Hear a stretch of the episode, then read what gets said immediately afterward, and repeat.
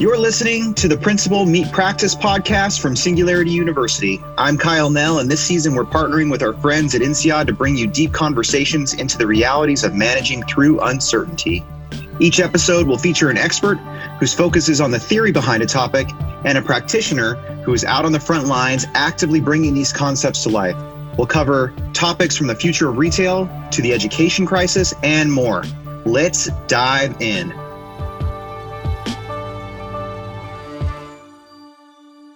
Today, we're going to cover the future of retail with Paddy Padmanabhan, a professor of marketing at INSEAD, and Molly Hartney, who most recently served as CMO and SVP of digital with Funko.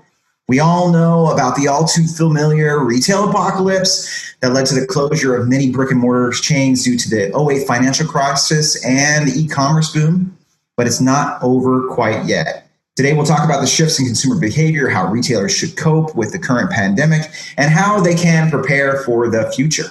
We will dive into the theory side of the future of retail with guest Paddy. Paddy is a professor of marketing and the Unilever Chair Professor of Marketing at INSEAD, INSEAD Asia campus. His current research focuses on business opportunities and challenges in the developing economies, economic crises, and their implications, pricing, and supply chain management. Our second guest today, our special guest, is Molly Hartney. She's a practitioner who comes with more than 10 plus years of public and private sector experience, including senior leadership roles with both Funko and Lowe's. She's a results driven executive leader known for scaling businesses quickly with a unique mix of driving strategy, building talent, and leveraging a customer centric approach. And I can say, as somebody who's worked with her in different companies, Molly is a true leader and amazing. Thanks for being with us, Paddy and Molly. Welcome, welcome. Paddy, if it's okay, I'm going to start with you. So, you know, just diving right in, retail giants who were already floundering prior to the COVID pandemic, you know, J. Crew, Neiman Marcus, J.C. Penney, and there are many more, have all filed for bankruptcy within the past couple of months. As someone who's done a great deal of research on economic crises, what do you believe the future holds for both retailers and consumers? Will we ever return to normal? Or will there be a new normal?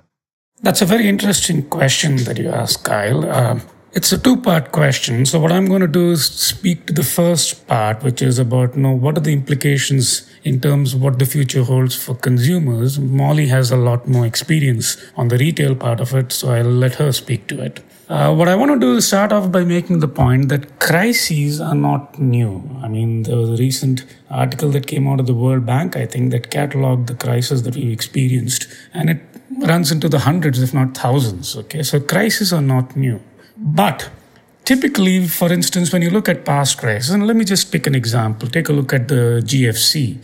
Consumer behavior actually changed in the midst of the GFC. But then after a crisis, what always happens is there is recovery. And what you realize is a lot of consumer behavior that changed during the GFC went back to the way it was before.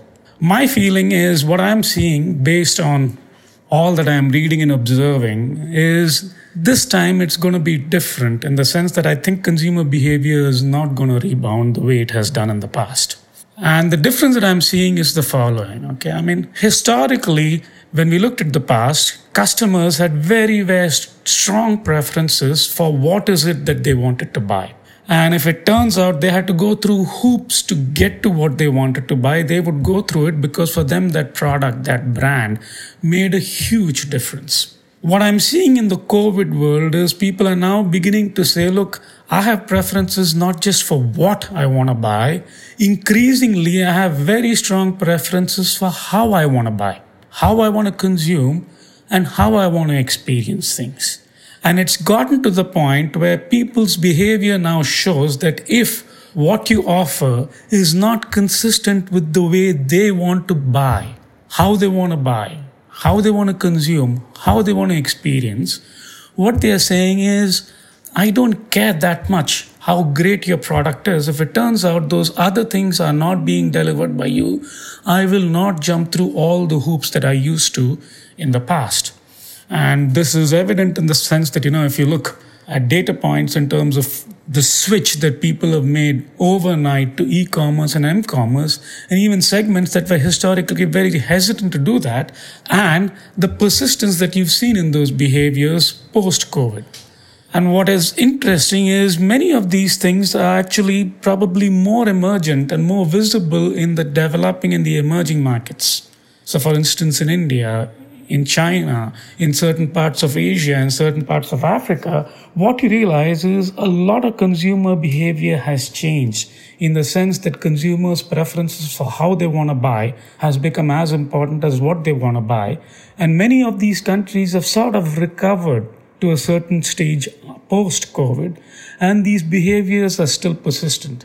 So, to me, I think the question that you ask is a good one, and my view is that the future in terms of consumer behavior is going to be different from what it was in the past, and it's going to remain that way going forward.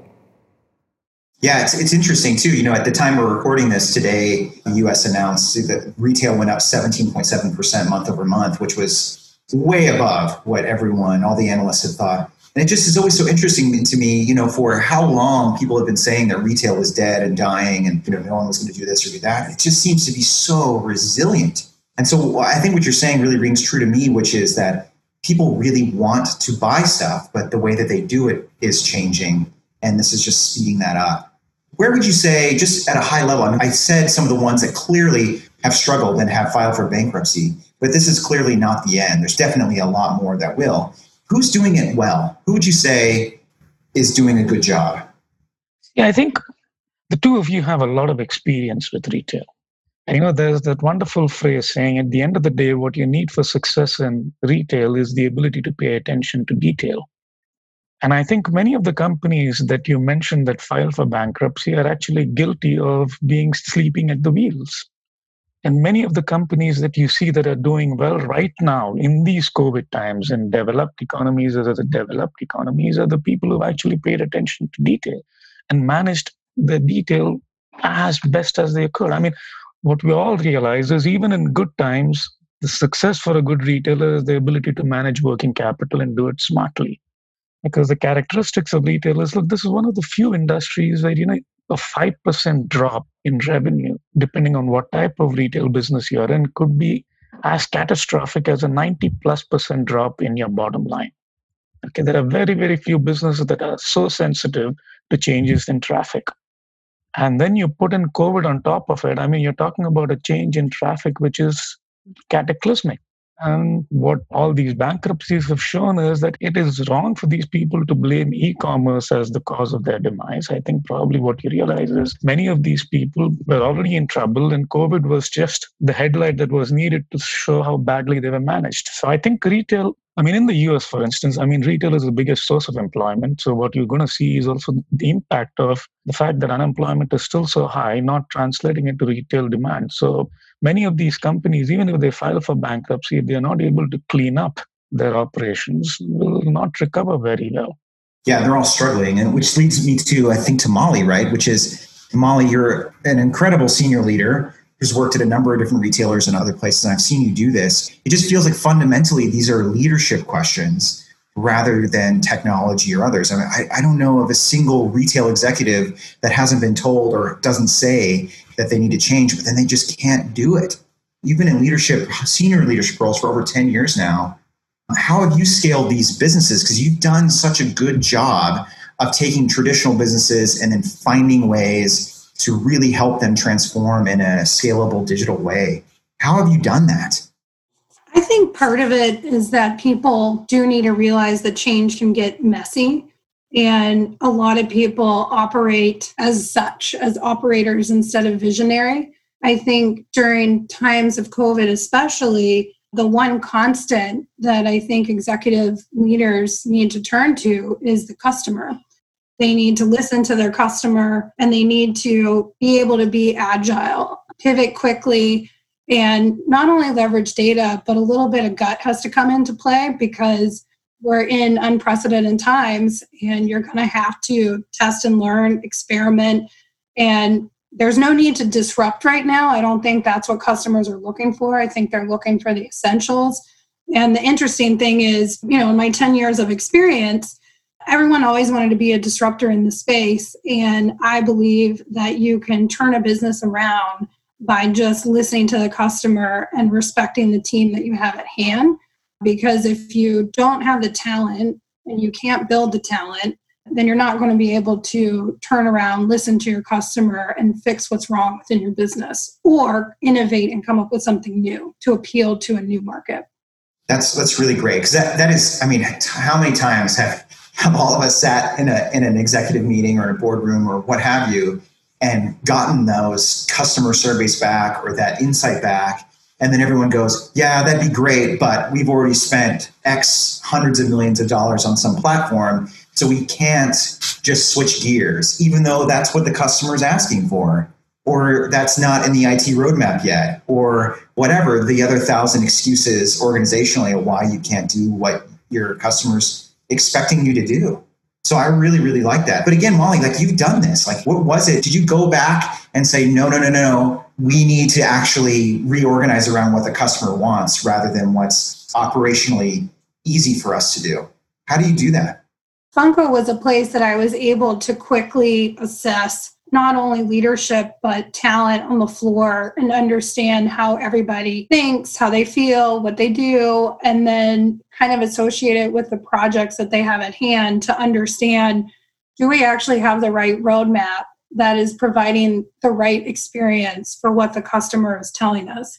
In marketing there's lots of different ways you can figure out what the customer wants. It's what you do with that simple data to be able to turn it around and there have been discussions at the table with IT or the operations person or even the CEO and the president to say, we may be going down this path of creating a new app, but the customer is not asking for an app. They're just asking for free shipping. You know, it could be something as simple as free shipping. Like, why are we charging six ninety five for shipping? Can we just check? But Molly, we have a whole team that builds apps. Right. What are these people going to do? You know, so sometimes just taking a step back and those simple. I mean, you could do it. Survey Monkey, right? They're cheap. Anybody can execute one. But it's the questions you ask the customer, and it's the information you get back from them to be able to listen to then to be able to carry forward how you're going to provide value and give a purpose to that customer so they make sure that they keep coming back so they are a life customer. Especially in a one that is not you know the core basic needs that you need to survive. Molly can you give like a quick one minute or two minute overview of what funko is for those that maybe not familiar sure funko is a toy collectible company they've been around for a little over 20 years they started scaling around 2010 and they have a very core collector fan base that are called fanatics that collect these bobbleheads, so to speak. Some of the bobbleheads get anywhere up to $10,000 on the black market, i.e., eBay. Um, they're called flippers. So the one that I've seen kind of trailed the most is Headless Ned Stark for you Game of Thrones fans. but uh, the idea is that there are rare chases, there's exclusive items, and Funko has over a thousand licenses. So, um, depending on what your fandom is, whether you're sports, TVs, movies, what have you, Funko has probably made that particular license. Um, anywhere from Bob Ross to Baby Groot to Headless Ned Stark. I mean, that's a pretty wide swing. that's a pretty wide swing. Yeah. Yeah, that's awesome. So then, you know, with all of this change, because, you know, what might have seemed like, oh yeah, I'm going to go out and buy a bunch of these collectible things, or I'm going to buy all of a sudden things that we thought were on the map for purchasing have shifted significantly. And so everyone's financial plans, both individually and in families, and then definitely on the retail side, have just gone out the window and having to respond to this. So, Paddy, you've spoken about retailers hitting this panic button. What does that panic button mean, and what metrics should retailers be measuring to understand when it's time to hit it? See, this builds on a bunch of research that I've done on this, which is looking at what happens in a crisis. And it actually starts with something that Molly talks about, which is, you know, everybody who's in the business of retail or even manufacturing is trying to figure out how badly am I going to be hit. And what our research shows is the way to sort of get a sense of that impact is to actually drill down on consumer behavior. Okay, and what we've shown repeatedly over time, because we've looked at crisis now for over the past 60 plus years across God knows hundreds of countries, which is where you realize crises are not that unusual. But what is fascinating is the impact in terms of how consumers react to a crisis is actually quite predictable. And so the way it works and the channels in which it sort of impacts businesses, whether it be retail or consumer, is the first impact that a consumer sees, whether it's a GFC or whether it's COVID, is what's going to happen to my wallet. Again, now what you realize is not just looking at employment, even otherwise, even companies that are still working have asked people to take pay cuts. So across the world, whether it's developed or developing, the customer's wallet actually has shrunk and then in crisis times, what customers actually do is to say, okay, fine, the wallet has shrunk. Now, how much of the wallet should I spend? And what you realize is, even in the US, where people typically don't save that much, if you looked at the savings data that you're getting from the Fed and others, the Americans are saving like they never saved before over the past few months. So what you will now see, you know, at one level, I'll see that there's an impact on GDP, and so that will obviously have an impact on spending. But the impact is going to be even worse than that because consumers are not spending all of their wallets. Even though the wallets have shrunk, they've actually moved some of that money away. And then it's after that that they're actually saying, whatever is left over now, how do I allocate it across the categories? And the beauty of it is the way consumers allocate whatever they decide to spend. Imagine you decided to spend 100 and it was a good year. Let's say we're looking at data March, April 19, 2019 the way you allocate the 100 in March, April 2019 is actually very systematically different from the way an American household will allocate that money in percentage terms across the same basket of categories. Okay, so for instance, what you will see is, and you will see this in the early data that you're beginning to see, I mean, the worst hit categories in retail are going to be categories like the ones you mentioned. It's going to be apparel, it's going to be furniture, it's going to be auto parts. It's going to be restaurants. In fact, even gasoline stations. So what you realize is if you're a retailer operating in these categories, realize you're going to get hammered and see if you can prepare and anticipate it and then be ready for it as opposed to saying, oh my God. Whereas by the same token, what you'll realize is there are actually certain other categories in retail which actually may not get hammered as badly or may even do better. We're already beginning to see it, right? I mean, supermarkets, health and personal care. I mean, funnily enough, and some of the categories you guys have been in building and garden, okay, and even e-commerce. Okay, so what you realize is consumer behavior in a crisis is actually predictable. So before retailers start hitting the panic button saying slash slash slash, what you realize is not everyone is going to be uniformly impacted. Some are going to be impacted very badly. Some are going to be impacted, maybe, but maybe the impact is mild. But what they need to do is then to use these insights to figure out what do I need to do to manage the detail. This is where what you, Kyle, and Molly talked about is where the leaders come in say, look, this is what we need to focus on. These are the things we need to be taking care of, whether it be in the front office in the store, or whether it be in the back office in our warehouses, or whether it be in our relationships with our suppliers, with our bankers, with our landlords, because it's about figuring out how you manage across this. This is what makes retail so interesting, but also makes retail so complex. It's not just about getting the product right.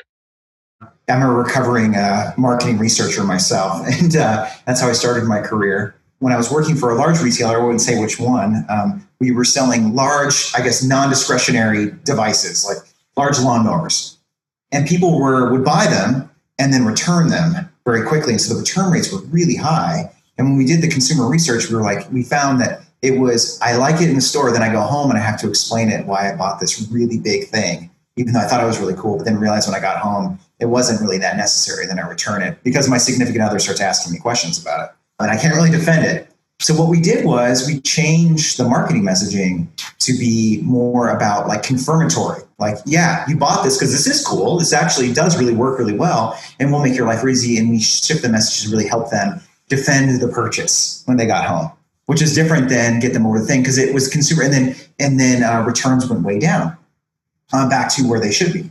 And so, like to your point, I, I always took that as, um, you know, Dan Ariely. If, if for those that are listening who haven't read Predictably Irrational, that should be a mandatory read for anybody anywhere, but specifically in retail. And it's exactly what you just said, Paddy. People are irrational, seemingly, but they're predictably irrational. And so we can understand what those cycles are and get behind it. But one of those things is there's if somebody hates something or shifted dramatically, there's usually an opposite feeling where they want something really badly. And if you can get ahead of that, you can do all kinds of important things. But it's once again, it's it's just having that consumer insight and then being willing to do something about it. And so, so many of these categories you just talked about, Paddy, are really fragile right now. Do you think it's just because they're in those categories, or is it just because those categories happen to be really rigid in their thought process and in their execution? Which one do you think it is? See, what we see is the following, okay? And again, this is something that I suspect Molly will also be speaking about, which is crisis come, crisis go. Okay, and what you need to realize is to deal with the crisis, you may need to make cuts and you know do what is needed to make sure you keep the business afloat. But the mistake many organizations make is to say cut, cut, cut, cut, cut, where you cut literally all of the muscle. And what the data shows is after a crisis, there's always a recovery, and the recovery is actually quite robust. So even after COVID, there will be an economic recovery. My feeling is that you know it'll take longer for that to actually take off in a big scale because the hit that COVID has in terms of unemployment is nothing compared to what we've seen in GFC. It's a lot worse. So the rebound will happen, but the rebound will be slower. But what we know for sure is consumer expenditure will bounce back. And in fact, some of those categories where the bounce back will be the strongest will be things like durable goods. Okay, what we also see in our research is, you know, there are certain categories which get hammered pretty badly in a crisis and then they don't recover all the way back to where they were before. And I suspect one of the easiest places to see it is probably apparel. People realize in a crisis that, you know, I don't need to buy clothes every two weeks. I don't need to buy jeans. I don't need to buy t shirts. I don't need to buy this. I don't need to buy that. And then realize quite afterwards that, you know, they look just as beautiful as they did buying once every two months as opposed to once every two weeks. And you know, some of those categories typically do not recover, but you know, things like durable goods get that get hammered, they recover very fast. And you saw this in today's report too, right? I mean, some of the categories leading to that 17.7% hike were in fact automobiles. It's interesting because this is a unique time where this is, as far as I know, the only time where there's been a global let's hit the pause button. It wasn't caused by some, you know, credit default swaps that went awry or subprime loans or what have you. This is this was an intentional let's shut things down for medical reasons. And it wasn't a war. I mean, there's it's a very unique kind of a time. So it's gonna be interesting to see how it comes up. And one of the things that's really interesting too is all of this stuff is also causing some interesting partnerships too. You know, Walmart, who I would say is an all, I'm an, uh, an alum of Walmart, a full disclosure, but Walmart has done some amazing things lately, like partnering with ThredUp on doing resale on clothing and other things, and just announced yesterday their partnership with Shopify. Which, if I was any other large retailer, that should send you know chills down my spine as to uh, what's going to happen next, because you just can't plan this stuff out. Who's partnering with who, and who's going to do what? I, so I think the partnerships is probably the next thing. What do you, what do you think about that, Molly? What do you think? Is that is because I know building partnerships has been a huge thing for you.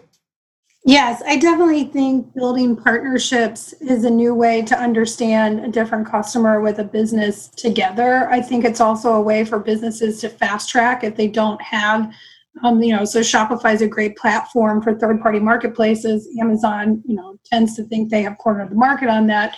And so it's a strategic shift for Walmart to partner with Shopify to say, hey, we can be your source as well and that's a, another way that they can target a consumer to have better acquisition and then create better retention in the long run if they're creating a better experience.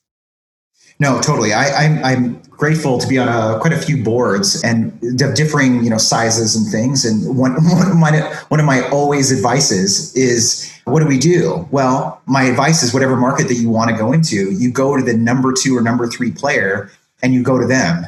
Those people have the resources and are excited and are hungry to do something different. The one that's at the top has so much more, at least they feel, to lose. Um, so that makes sense. Like a Shopify, who's massive, is a little more hungry probably than Amazon to make those changes, right? And would be a be a good partner.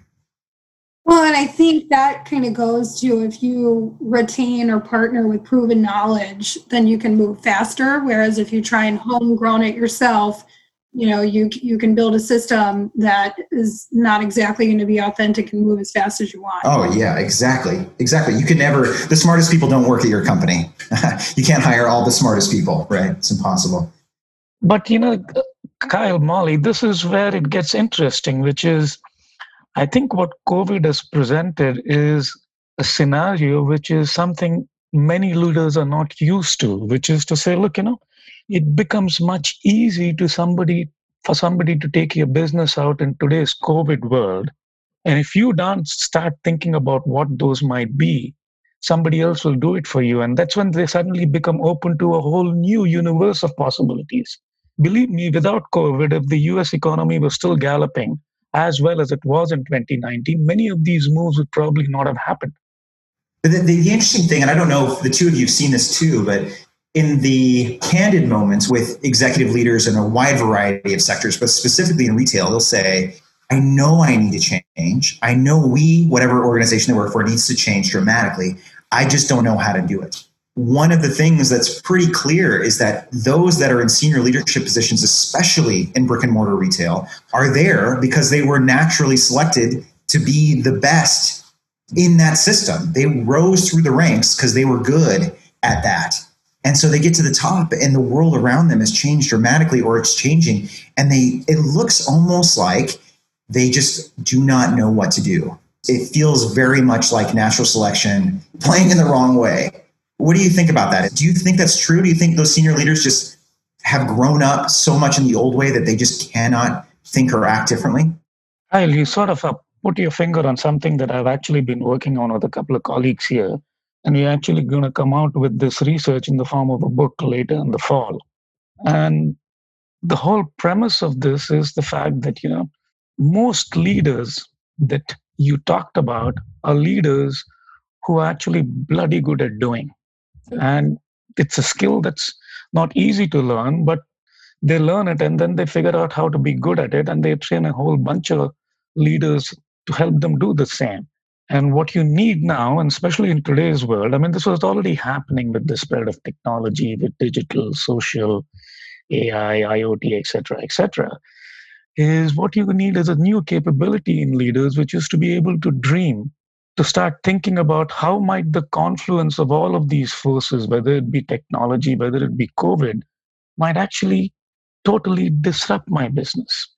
So our thesis in this research is to say the way to get leaders to start thinking about this is not okay now what do i do with this business? How do i go forward? Because then they're going to think the same way they do before.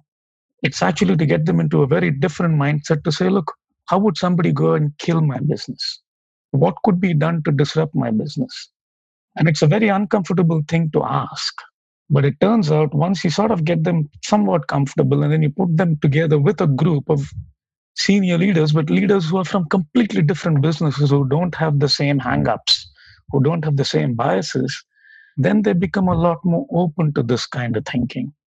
Then you need to figure out okay, what does this mean in terms of how what is going to be version 2.0 of my business, what is going to be version 3.0 of my business. But your point is well taken. It starts with the mindset. Okay. Once you get the mindset to change, then they become a lot more open to be able to think about these disruptive possibilities. Otherwise, without the change in mindset, they're going to be like the deer in the headlights. It's something that I spent a whole career working on, which is how do you help large organizations transform. And all of my research when I was studying this academically it was all about storytelling. The dream thing is exactly right. We did, uh, Molly and I did this at Lowe's and then later at Funko too. It's all about the story. I mean, one of the most revealing questions is to ask somebody, uh, ask a senior leader, what is the strategic narrative of your organization? What is the narrative? who is the protagonist? Who is the antagonist? What are we fighting? What, what is it? Who, what is it? Very few people can answer those questions. Your dream cannot be a two by two grid, I would say. It's got to be something bigger than that. People don't sign up for a two by two grid. We're in quadrant two, and we dang it, we want to be in quadrant three, you know, before the before the other guys. That is not very inspiring.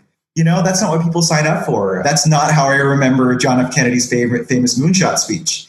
And so, you know, it's it's well taken. You know, I for all this disruption, there's so much opportunity. You know, all this COVID, everything. There's so much opportunity. And again, being on all these boards during during all of this madness, it's so interesting. I would bounce from call to call. where literally the one call was like, ah, doom and gloom, it's over. Next call, oh my gosh, so much opportunity. Same sector, just the mindset was the only thing that was different. And I just find that really fascinating, which is like another thing, Molly, too, you know, you've done this. Again, you've been doing this for over a decade. What are your, and you've seen these cyclical changes happen, and those things that people used to talk about, you know, like, oh, we got to move to digital, is now finally becoming the real norm. What are your predictions now as you sit here in 2020 uh, for the near future? Where are things going? What should people be preparing for? Well, I think it's interesting to both your points talking about dreaming and visionary leaders versus doers versus strategists. I always remember have you guys seen the movie Multiplicity? Yeah. Is that Michael Keaton? Michael Keaton, you know, he tries to clone himself so he can do more. And he clones himself to this one, you know, one of one of these people's in the kitchen and he has to fold a sandwich in tinfoil. And he goes, tuck, tuck, fold. and then he basically keeps going TTF over and over and over again. Like it's the sandwich.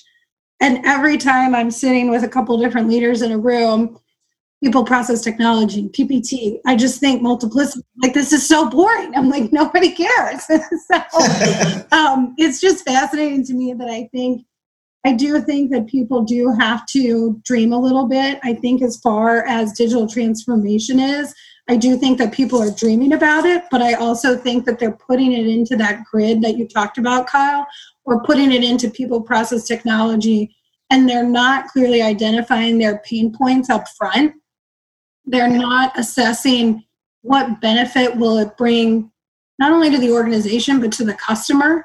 And i do think that people need to realize where is their strategic starting point? Meaning if you're not amazon don't try and start and be like amazon. You know tick off small wins to be able to plan ahead so you can scale your solution.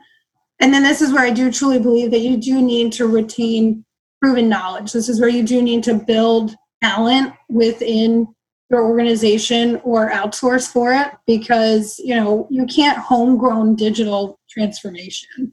And you can surely test and learn but i do believe that it's something where you can build a new website and understand who the customers are and the traffic that's coming in. But if you didn't you know configure checkout right well now you've all this traffic to your website and people can't check out the way they want to check out so that was something that we certainly ran into at one of the businesses that I was at previously with Lowe's. And you know, we were kind of sitting there all scratching our heads. Well, what happened? We didn't think about Apple Pay, right? That people get so locked into what the standards are for their people, what's the process, how do we practice it, what's our multi year strategy that they just don't live in the now. And I think COVID is really bringing up that you need to live in the now. You need to figure out who are your loyal customers, who are your casual customers, who's coming in incidentally, and who's essential to be able to understand what motivates them to get them to a path to purchase. That's really that's all it is, right? If you're just asking those questions all the time, then the rest of it doesn't matter. I mean, how many dashboards have we all seen with this like longitudinal data about this or that? and everyone's like, oh, we're two two percent points off, two point two percent off, or but then you get into you're like, why do we even care about this? It's not even really leading towards action or to the things you just talked about. Which then I think is really critical, Paddy, to say like what business models, because we're talking so much about, and I think rightfully, you know, like what does our checkout look like? What does this look like? Things are changing and expectations are changing, but what hasn't really changed very much are business models. What business models do you believe will be most successful for retailers in this future? See, I think you're already beginning to see it, right? I mean, if you step back and think about it, retail is actually a fairly simple business. It's about trying to figure out what is it that the customer wants and then making sure you sort of source it the right way and then do it in a way that you know you get the right results for the customer and you get the results that you need. So if you think back retail is actually a very very simple business. But i think what has happened over time is the way you go about doing it has been changing. And so what technology is going to allow you to do is also think about what might be ways to sort of improve this I think Molly put it right. I mean, for people who think tomorrow the only way it's going to be all through platforms is probably incorrect. And I think what you're beginning to see is things that even Amazon is beginning to have problems with. So it's not clear that the online world is the only answer. And I think what we are beginning to realize and what consumers are also going to realize, I think one of the nice things about COVID is people sort of said, okay, I want to do a lot of things online. And this was really bad in March, April. Go back to the same customers in May, June. The percentage of things that they want to do online has actually dropped. People like being able to go, being able to shop, being able to touch, being able to feel. And so I think all of those things will come back. And the customer, in a way, is probably going to be wiser in terms of saying, you know, what are things that COVID taught me that I could do differently, where I actually realized that different ways are actually better. And equally, they're beginning to realize what are some of the things that I missed about the old way. And I want to go back to them and probably be even more loyal to those ways of doing business than I was before because it took it away from me and I realized how useful it was. So to me, it's actually about reimagining the experiences in the light of what has happened in these months. And I think everybody is going to have to do the reimagination. It's not just the retailers; it's even the customers, it's the other stakeholders, the suppliers, etc. One other one of the really interesting things, right? So retail is almost like the front for a whole ghost chain that people have no idea is going on behind the scenes, right? There's so much happening in order to get something to a store or get something even to your door when it's sent, right? And uh, all of these supply chain issues and things. I mean, it's been really interesting to watch how the ripple effect, good and bad, has happened pretty quickly. So then it, this gets into, you know, all this focus, Molly, like on going digital. I mean, I hear this all the time. Oh, well, we're just going to take our analog business, doesn't matter what it is, and we're just going to make it digital. We're going to throw it online. We're going to get an app, and then boom, look at the spreadsheet. Look how we're going to scale. We're going to be so rich. I, I can't tell you how many pitches that I get like that a day, and I'm sure you do too. So, why, for all of the talk about going digital, I've been in this game, the retail game, for a while now. I've heard about going digital since I was an undergrad many, many years ago. And so, for all this talk about going digital, from someone who's actually done it, you've actually done this multiple times what works? Like what is going digital? What should it actually mean? What should you actually focus on in going you know quote unquote digital? I think again you first have to focus on what value are you going to bring to the customer by doing it? Because there's some companies that maybe shouldn't go digital. They are an essential storefront. They don't have the funds. It's interesting i'm working with a company right now on the side and they do not have a digital footprint and they barely have a brand footprint and they are focused on what categories can they get into that are being deemed essential. How do they integrate their systems? What are their store standards meanwhile they have no idea what their awareness is their purpose their value who their target customer is so for me going digital is who is your target customer do you have a social platform? Can you gain insights off of that? Does your customer like to shop online? Do you have the operations to support it? So there is a little bit of foundational work that every company has to go through. And then they really need to be a little bit more customer centric so it holds them accountable. And by asking behavioral questions or understanding, to your point earlier, about what is company narrative, but what's the customer narrative, that's where you'll find out okay i can go digital by creating a e-commerce site but really my customers are asking me for an app. So if you look at offerup they don't have a you know e-com site that people go to. They leverage an app most recently at funko our customers were telling us they wanted a collector app not even to buy. They just wanted to know the value of what their items were and they wanted to know where they could get it in retail because most of the exclusives and the chases were in retail and you couldn't get them online so they had to go to a store. And so we did create an app tailored to the collector. And you know in a matter of i would say three months there were already 5 million downloads it's, it was insane there were over 1 million unique people in it subscribed to our newsletter and you know, it was all because the love of these little bobbleheads that they wanted to collect. And our e commerce site was not equipped for free shipping, it was not equipped with the entire product assortment. So if you think about trying to give the customer what they want, we quote unquote went partially digital to fulfill a need while we work on our backend systems to create more of a better experience. I love that. And, and those are just the basic questions, right? I just think people need to realize what benefit are they going to bring and going digital doesn't just mean I think people immediately think ecom, but there's other aspects to it. And what does it mean to your company? Like how is it going to affect different organizations? You know, how are you going to work with operations? How are you going to work with sales? How are you going to work with a BI team? What if you don't even have any of those teams? Okay, could you outsource it then?